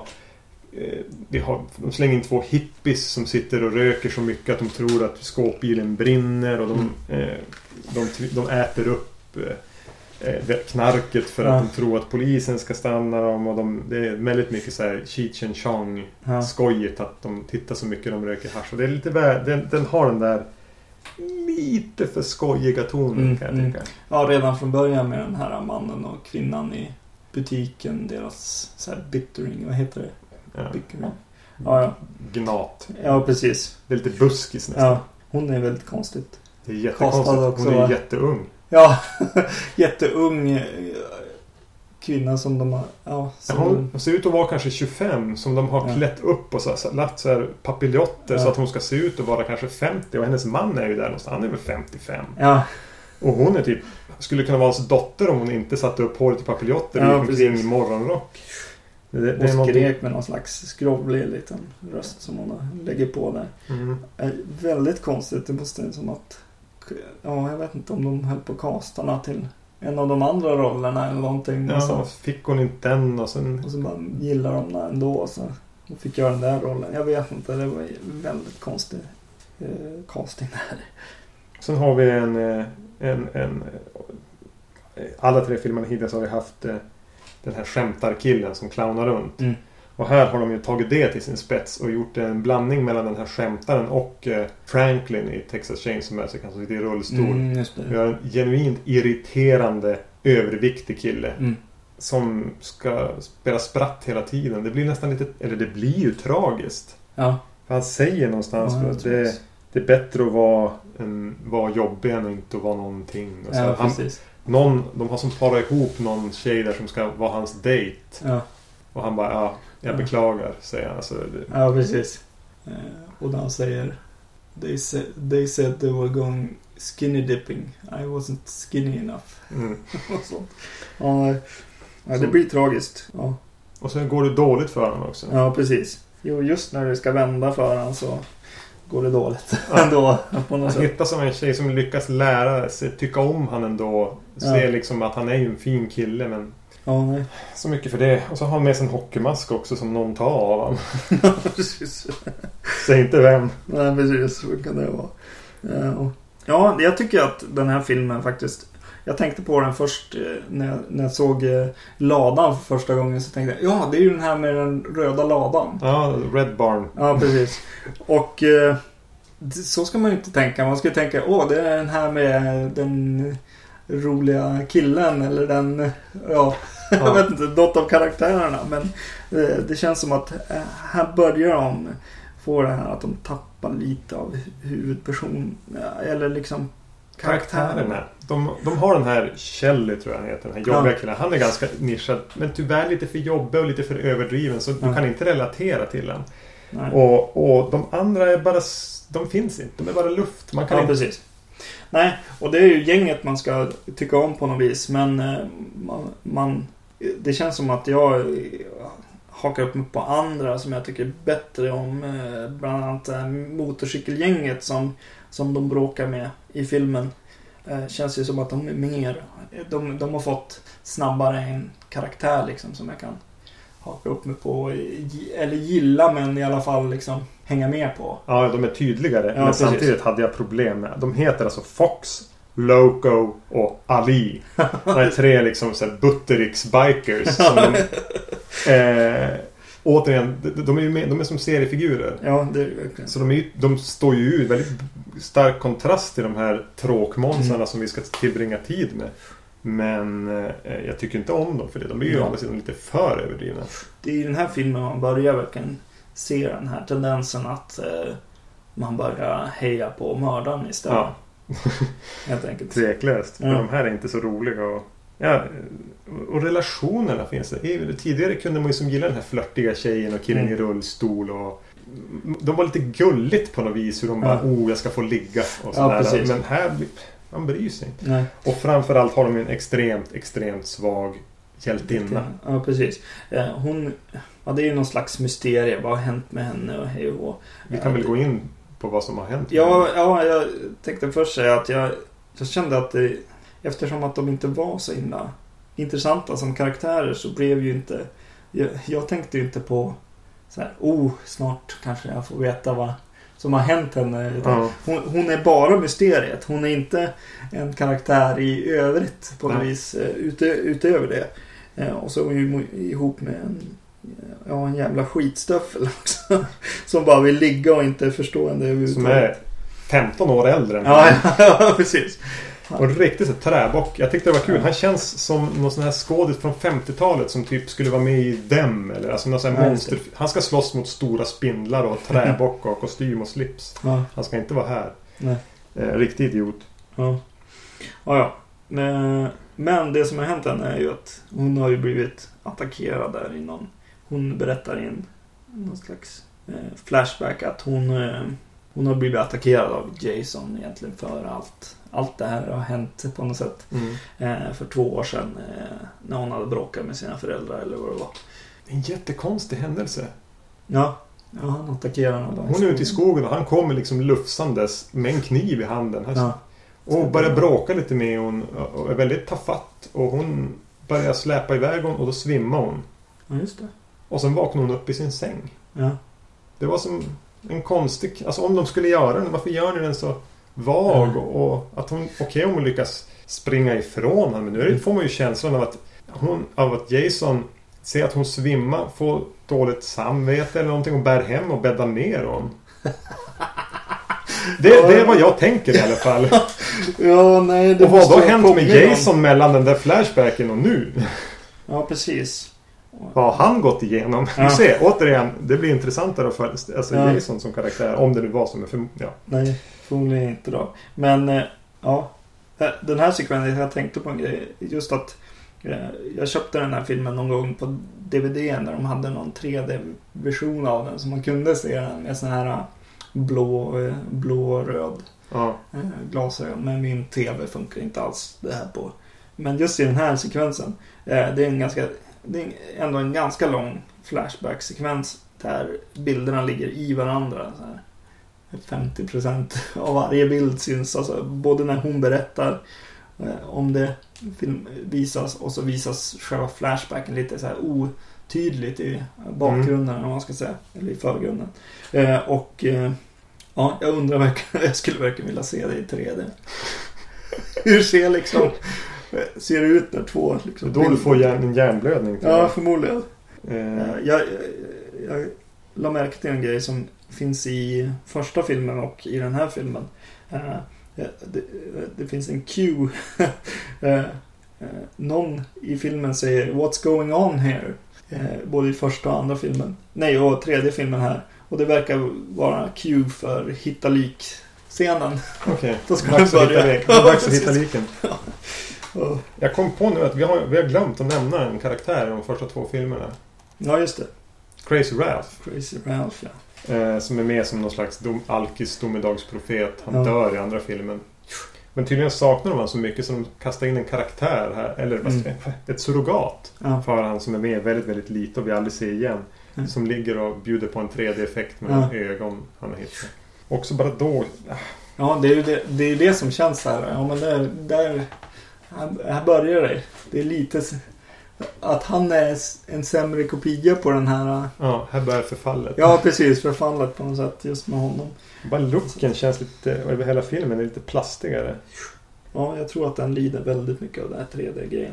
Ja. Eh, och att eh, timingen och allting som han hade i, i andra filmen eh, faller bort lite grann här. För att han måste framea för, Ja. för 3D. Eh, men nu har vi varit... Jag satt här och tänkte liksom att, att nu... För jag, när jag såg den här, jag hade inte så kul. Alltså jag tyckte gan- in- inte jätteilla om den. Men, och nu när vi börjar prata lät som att du skulle tycka bra om det. Oh, nu kan vi äntligen vara oense här. Men, nej, nej, nej, nej. Det är som vanligt så är vi helt överens. Men det finns ju lite bra saker med den. Som du sa det här med, med den här... Ja, det är den med den röda. Ja, Och hela den... eh, Jag gillar den...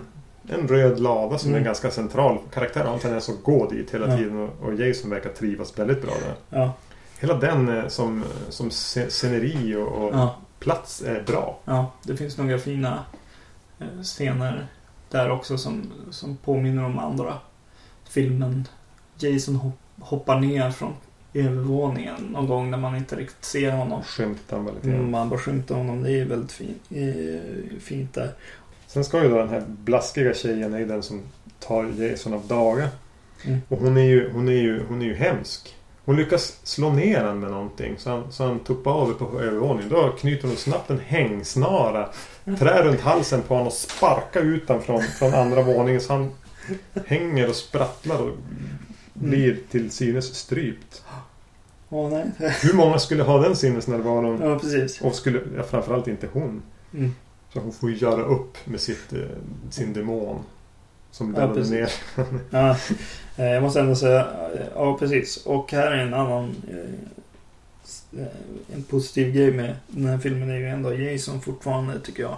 Att han fortfarande har ett schysst rörelsemönster, springer lite. Ibland grymtar han till när han blir slagen och så. Mm. Eh, han är fortfarande liksom realistisk och Han är en läskig. människa. Liksom. Ja, precis. Eh, när vi hyrde den här på VHS så var det ju en del av slutet som var helt bortklippt. Mm. Bland annat för vi får en lite så här tvångsmässig eh, slutknorr som är i stil med första filmen när de puttar ut kanoten och Mm. allt som händer. Och eh, här är det en liknande scen. Hon får ut i en båt, vaknar upp och det är väldigt dröm, drömskt. Ja. Och det är en väldigt konstig scen. Hon vaknar upp i båten. Det här är alltså efter hon har huggit en yxa i huvudet på Jason och han Mm. ligger död på marken. Så va- vaknar hon upp på morgonen och tittar. Och där ser hon ett hus. Huset vid stranden. Och så helt plötsligt på eh, övervåningen i ett fönster dyker Jason upp. Han har tagit av sig masken och har är blodig i ansiktet. Och knackar på fönstret och drar med fingrarna på fönstret. Och så springer han ner och kommer ut genom dörren. Sparkar upp dörren och kommer springande mot henne när hon är ute i vattnet. Och så... Nej förresten, det gjorde han inte. Dörren var stängd. Han var inte alls där. Ja. Och då kommer mamma Boris upp ur sjön. Håller fast huvudet med en hand. Nej det gör hon inte. Men... Och sen vaknar hon väl igen. Ja. Mm. Ja.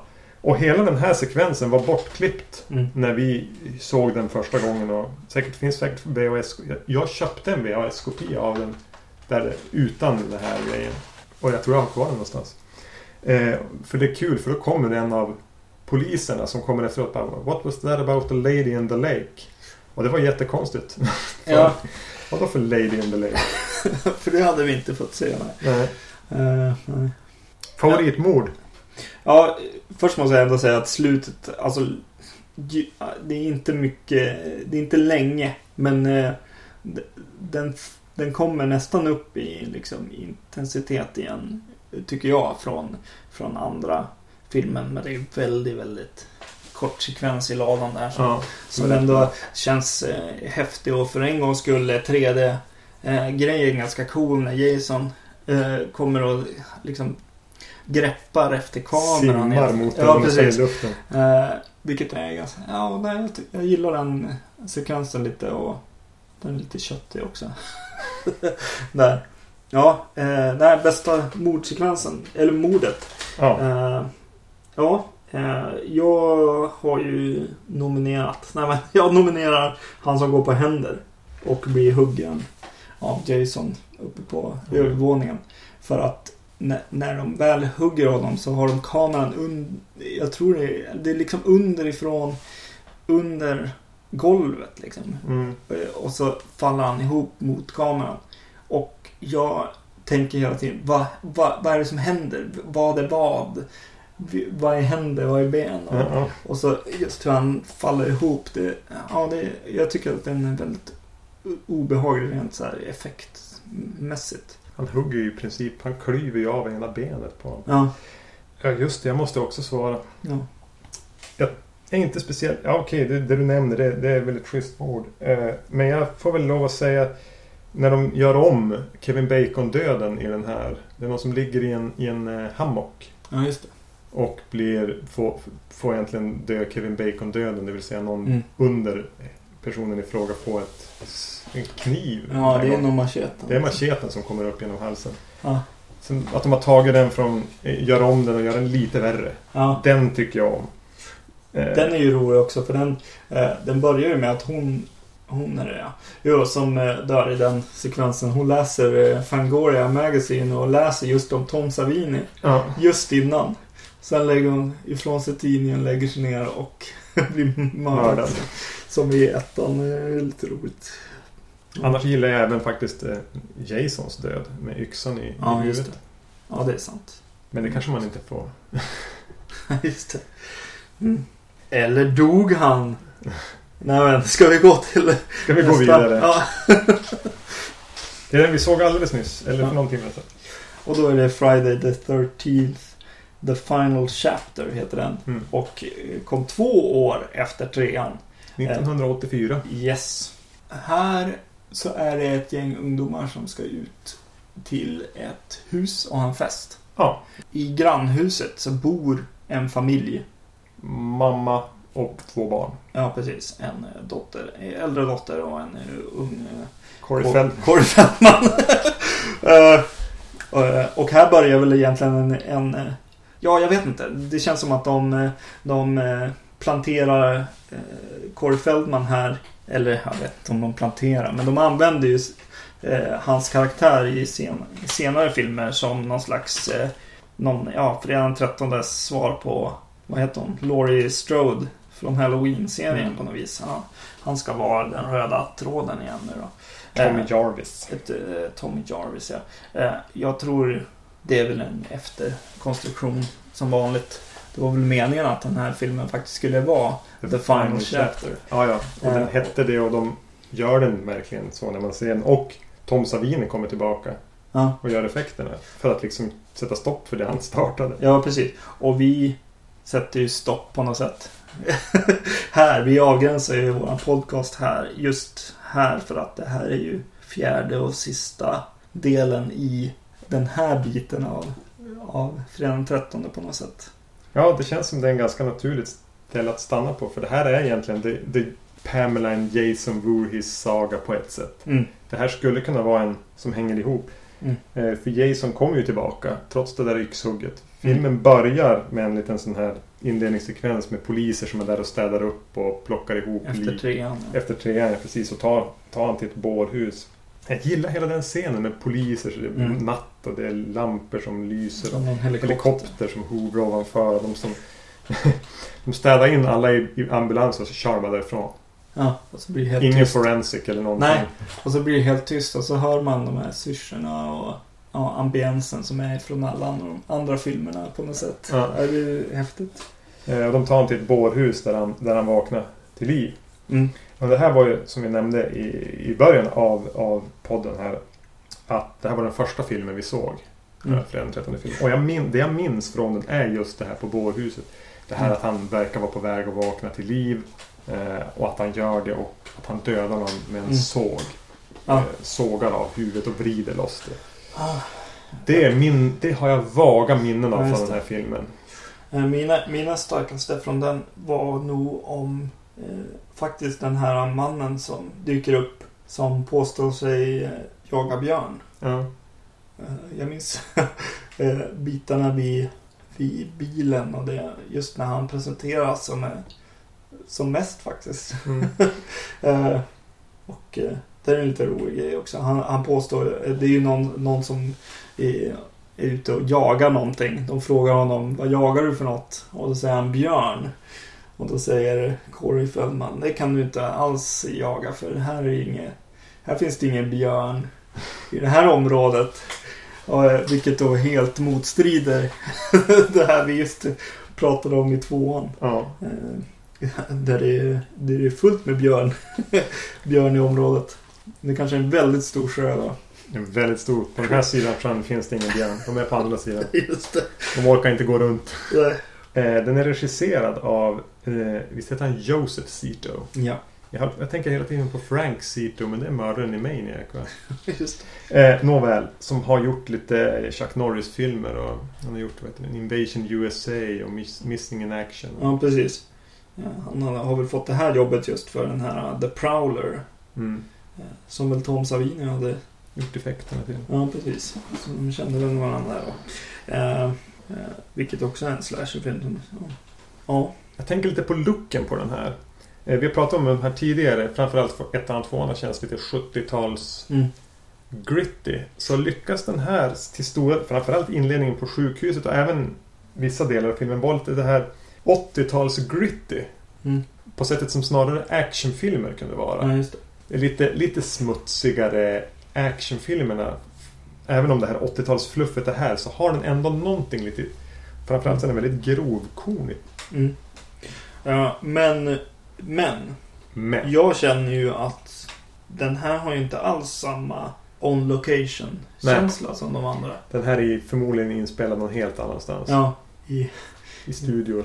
ja precis. Den utspelar sig väldigt mycket runt de här två husen och runt ett tält som är i ett specifik liksom, plats där Mm. den här björnjägaren eller Jasonjägaren och, eh, eh, övernattar. För han får tydligen inte bo i deras hus. Nej. Håll det på. Håll Ja, det i tältet. De kan ju tälta där borta. Eh, jag tycker ändå att ja, från trean till den här så, så är det ganska eh, mycket mer, ja vad ska man säga? Eh, jag, jag har skrivit i alla notes, jag har skrivit likable karaktärer. Alltså att man, man, Här, här tycker man om dem igen. Ja, precis. Jag håller återigen precis med. Den är väldigt snabb att sätta liksom. Vem som är vem. Och eh, har några kul, roliga liksom stick liksom. Eller vad man ska säga i humordelen. Eh, bland annat är Crispin Glover med. Eh, han är ju pappan i Tillbaka till framtiden. Är eh, mest känd som. Eh, och eh, de gör en rolig grej med honom. Om att eh, hans kompis tycker inte att han... Eller han, eh, han påstår att han inte är bra i sängen. Dead fuck. Ja. Och, eh, och så, ja, och eh, även då hans kompis har en liten rolig, ja som en rolig tragisk historia på något vis. Mm. Han är ju den som man ska tycka lite illa om i filmen på något sätt. Men han, ja nej han är ändå, om, ja. Man, Man tycker ändå om att tycka lite illa om Ja, precis. Eh, jo, de får tillbaks det. är- De är ju inte där karaktärerna på samma sätt som i tvåan. Men de är, jämfört med trean är det ju betydligt mer Ja. att ta i här och, och, och engagera sig i. Eh, trots, eh, men det, det står aldrig ut någon, eh, någon, eh, vad ska man säga, hjältinna riktigt som är stark nog. Eller, Nej, de har ju återigen en bedrövlig mm, Final Girl eller hjältinna. Den här gången är det ju, heter hon Trish. Eh, sy- stora syster till Corey Feldman. ja, Och, nej, hon är jättedålig. Hon är nästan sämre än, än eh, den som fick i, i trean. Eller de Mm. är i alla fall på samma dåliga nivå. ja. Väldigt tråkig, väldigt svag skådis. Mm. Väldigt intetsägande. Och framförallt så tycker jag att hon ser ut som mamman i första Nightmare on Elm Street.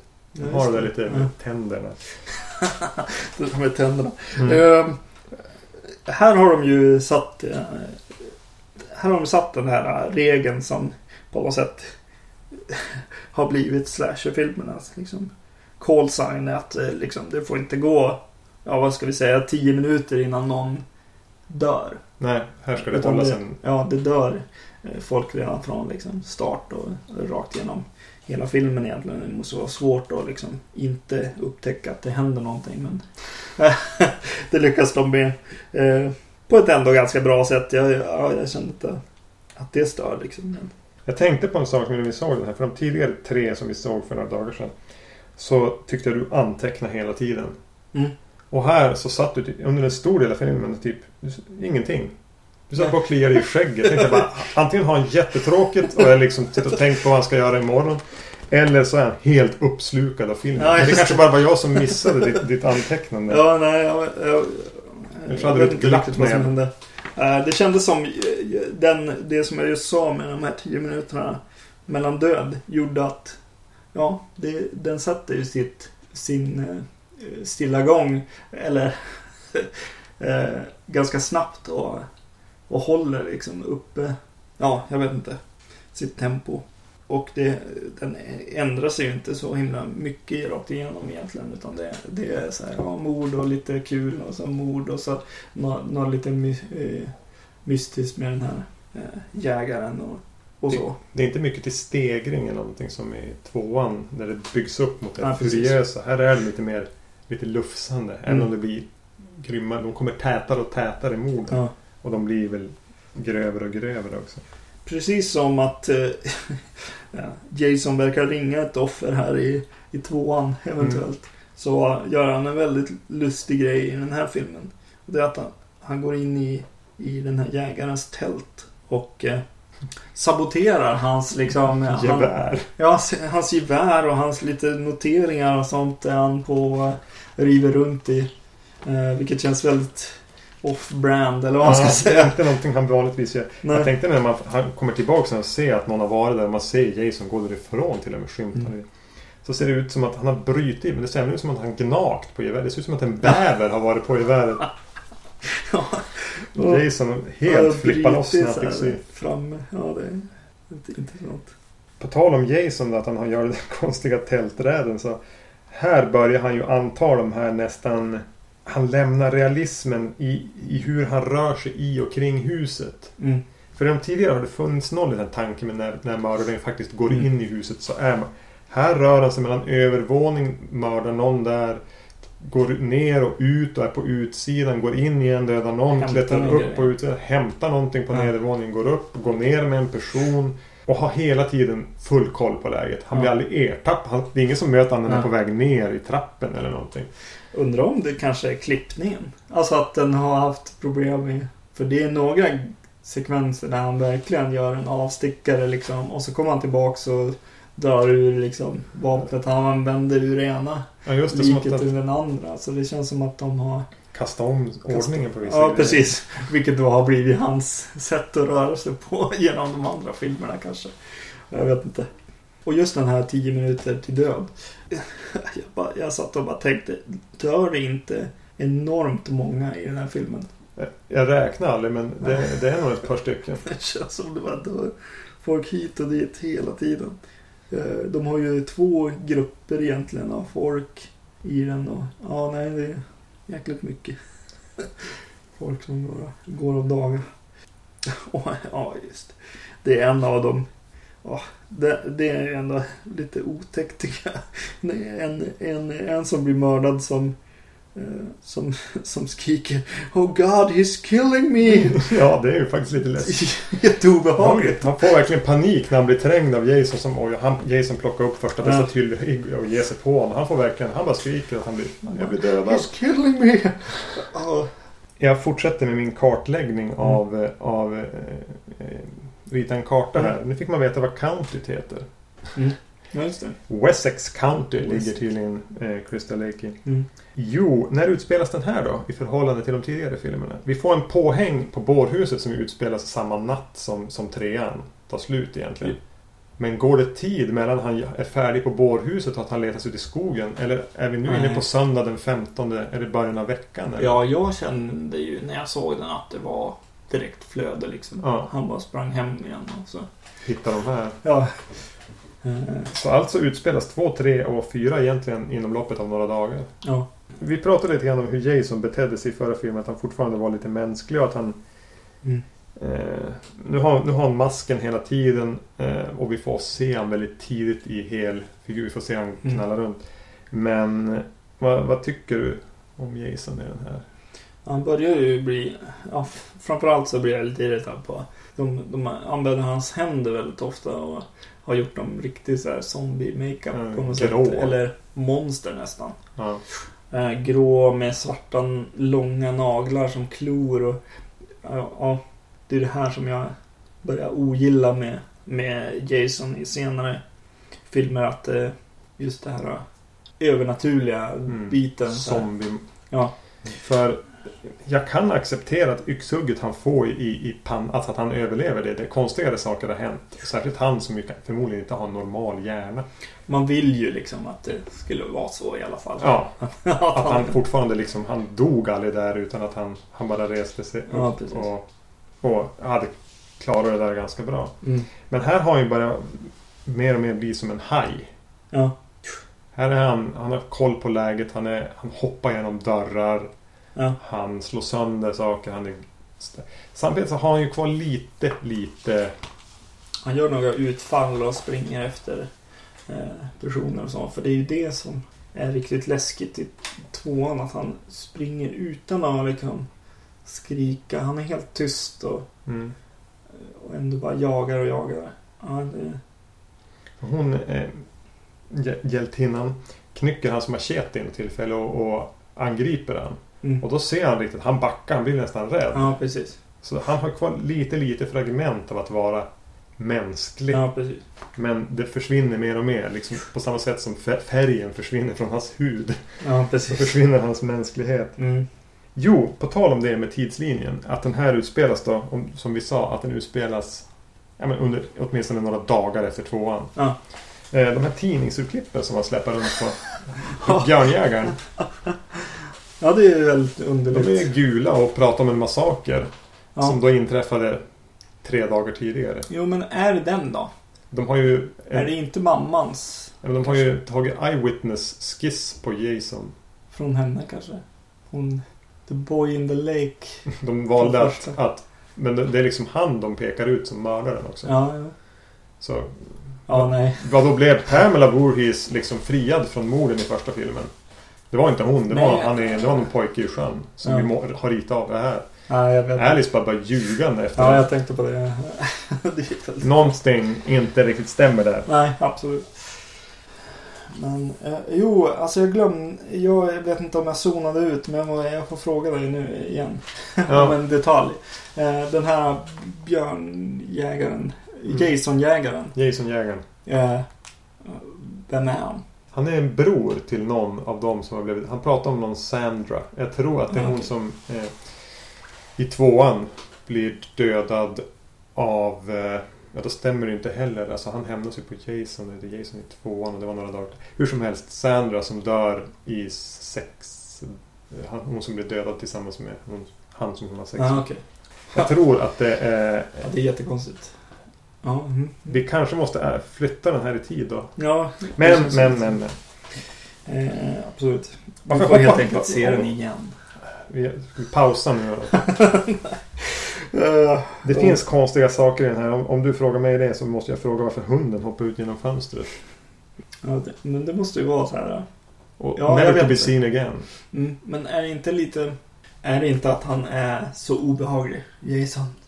Så att hunden att flyr. till och med en, en hund gör jättekonstiga flyktgrejer. Alltså att det är någon slags... Det är nog en sån där grej som fungerade bättre på papper Ja, kanske precis. än i filmen. Eh, och vad är grejen med att, med att flyga ut genom eh, fönster i slow motion då? Eh, Menar du hjältinnans dykning eller? Tre gånger åker folk genom, eller folk eller hundar genom eh, fönster. Och varje gång så går filmen igång i slow motion. Tänkte jag inte på. Eh, bland annat hon, eh, en av de här eh, systrarna, eller twill, tvillingarna. Eh, hon står vid ett fönster, blir... eh, Jason slår in handen och kastar ut henne på, Mm. på, ner på en bil nedanför. Eh, vilket jag tycker är en riktigt häftig sekvens faktiskt. Ja, jo, det är, det är ganska snyggt Eh, och, och man blir verkligen förvånad av. Det har nämligen just varit ett mord. Man klipper till en lite lugnare se- sekvens och så bara pang! Så är han Mm. där igen. Eh, och eh, ja, då går det till slow motion. Hunden hoppar ut genom ett fönster i slow motion. Och sen hoppar eh, hjältinnan ut genom fön- ett fönster i slow motion. Han gillar slow motion genom fönster. Cito här. Mm. Josef Cito. Absolut. Det är härligt att när det till slut kommer en duschscen. Det har varit ganska många duschscener så här, som hintar om, Om Psycho. ja. om, om Psycho, ett mord. Så det är ganska eh, skönt att det är en eh, man som dör i duschen. Ja. Som, som han dör. Ja. Nej, den här är ju nästan den grisigaste hittills också av de fyra. Mm. Den känns nästan som den mörkaste. Både att den är, har det här lite... Den känns lite grovkornig. Eh, den är ganska mycket mörka scener. Mm. Och eh, den är ju den blodigaste. Ja. ja, definitivt. Och ibland så blir den lite så här italiensk. Att, den, att han hugger och så drar han lite så här långsamt ner, ner kniven och, och sånt där. Bland annat på, eller på sjukhuset är det ju en, ett sånt bord. Ja, och en favorit från när vi var små var ju när Crispin Glover eh, undrar vart eh, han, han ska öppna en vinare för att han har till slut fått har fått ligga. fått ligga. Eh, och eh, har tappat bort eh, korköppnaren. Så han, han skriker flera gånger till sin kompis. Where the hell is corkscrew? Och just när han har sagt det så, så slås det in i handen på honom. Och Jason som har eh, perfekt eh, komisk timing där. Ja. Mm, det där minns jag mycket vi pratade om när vi var... Ja, vi tyckte om det Vi, jättemycket. tyckte, vi såg det till och med i slow motion och grejer. Ja, just det. Ja. Läskiga. Läskiga ungar. ungar. ja. Ehm, ska vi avrunda den här ja. eh, filmen med att tala om vilka är våra respektive favoritmord? Är det förresten, är det makabert att vi håller på och väljer ut favoritmord? Jag tänkte att det, ja, Jag tänkte att man, när man ändå håller på med slasher-filmer så måste man ju... Eller? Ja, Var lite så. Vi har ju varit lite fina i kanten annars så att, Mm. känner jag. Men, eh, jo, eh, ja, ja, ja, det blev ändå, förutom ja, corkscrew-grejen är ju väldigt rolig. Men eh, jag tyckte ändå att det var hon som blev kastad ner på bilen. Ja. För min del. Jag, jag, jag trodde faktiskt, jag tänkte när jag skrev det när hon blev utkastad, bara överlevde hon? Men man ser hon bara dunsa ner på en bil, men man ser henne ligga död sen. Ja. Hon är med i en likhittarscen. Ja, men det... Jag väljer ett annat mord, nämligen det första mordet i filmen. Eh, på sjukhuset. Den manliga sjukvårdaren. Mm. Både lite grann för att det var det första mordet som jag såg i en fredag den 13 film någonsin. Ja. Hur han kommer med en, med en såg av något slag. Ja. Så bensåg måste det väl vara liksom i halsen och så. Mm. Och liksom vrider och... Ja, det som att han såg av en trädgren eller något. Mm. Härligt. Du, jag måste fråga, eh, hoppa lite tillbaka här. Eh, det här var första gången du såg dem i, i HD i, på Blu-ray, eller? Ja, jag tror det. Jag kan inte minnas. Jag har inte köpt dem på Blu-ray själv. Hur kändes det då? Jag kan inte säga att jag upplevde någon knockout som ett typ Alien på Blu-ray eller någonting. Nej, nej, nej, det är sant. Eh, för mig får jag ju, i alla fall av först, eh, det var första filmen som jag såg förstås först på, på Blu-ray av de här. Och eh, jag får samma så här, eh, känsla som när jag såg Halloween på, eh, på Blu-ray. Första gången, första gången man ser den i liksom nytt ljus eller vad man ska säga, i full HD. Eh, vilket är så här, ja, man, man tänker på så här eh, fokusgrejer och även eh, så här texturer i liksom jag bara, ja det är väldigt mycket trä, träet eh, står ut verkligen och ja, nej jag tycker att det, det är häftigt att gå tillbaks till, Mm, det är det som är nästan det roligaste med att se på Blu-ray eller högupplösning. Ja, se filmer man har sett Ja, mycket igen. ja, precis.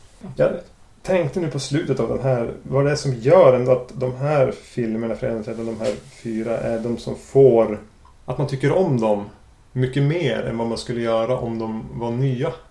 Mm. Men alltså okej, det är det nostalgiska värdet av att man såg dem så mycket när man var liten. Och sen håller de sig till ett... De är väldigt enkla.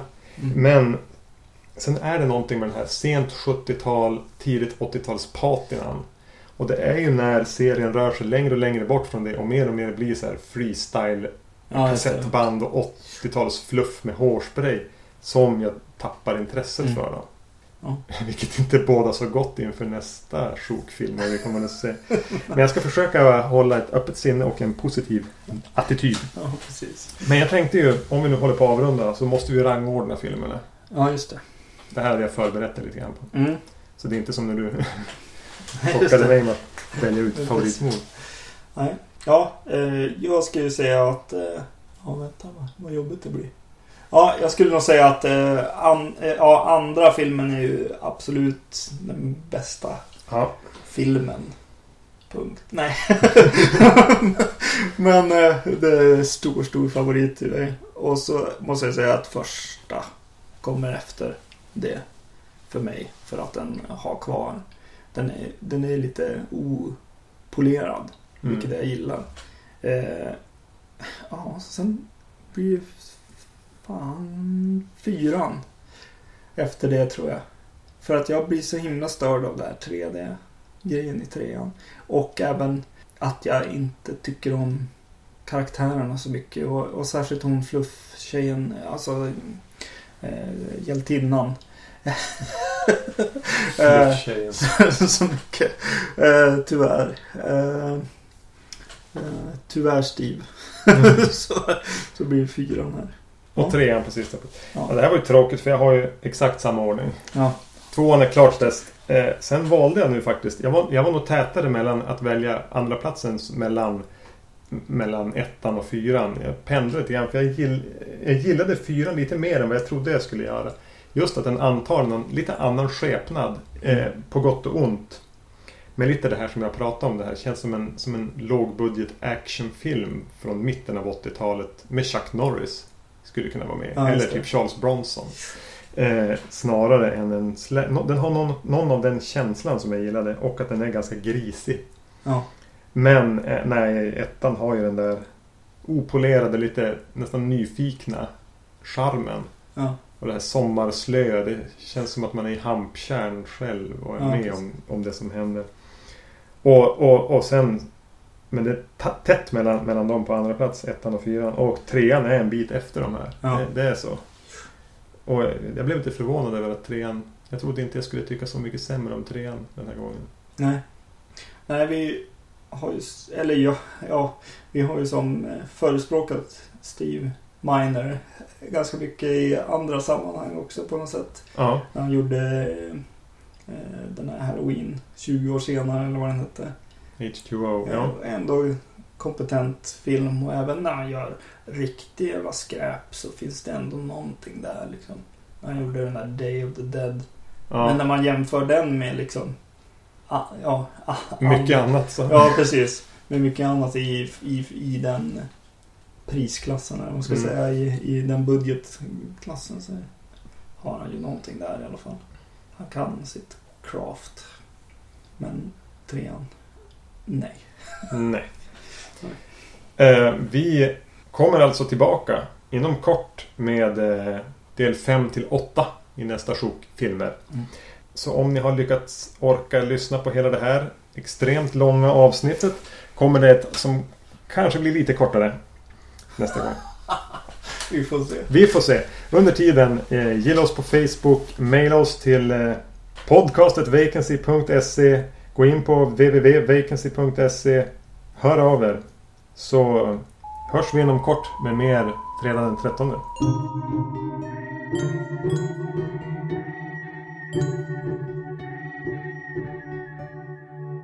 Thank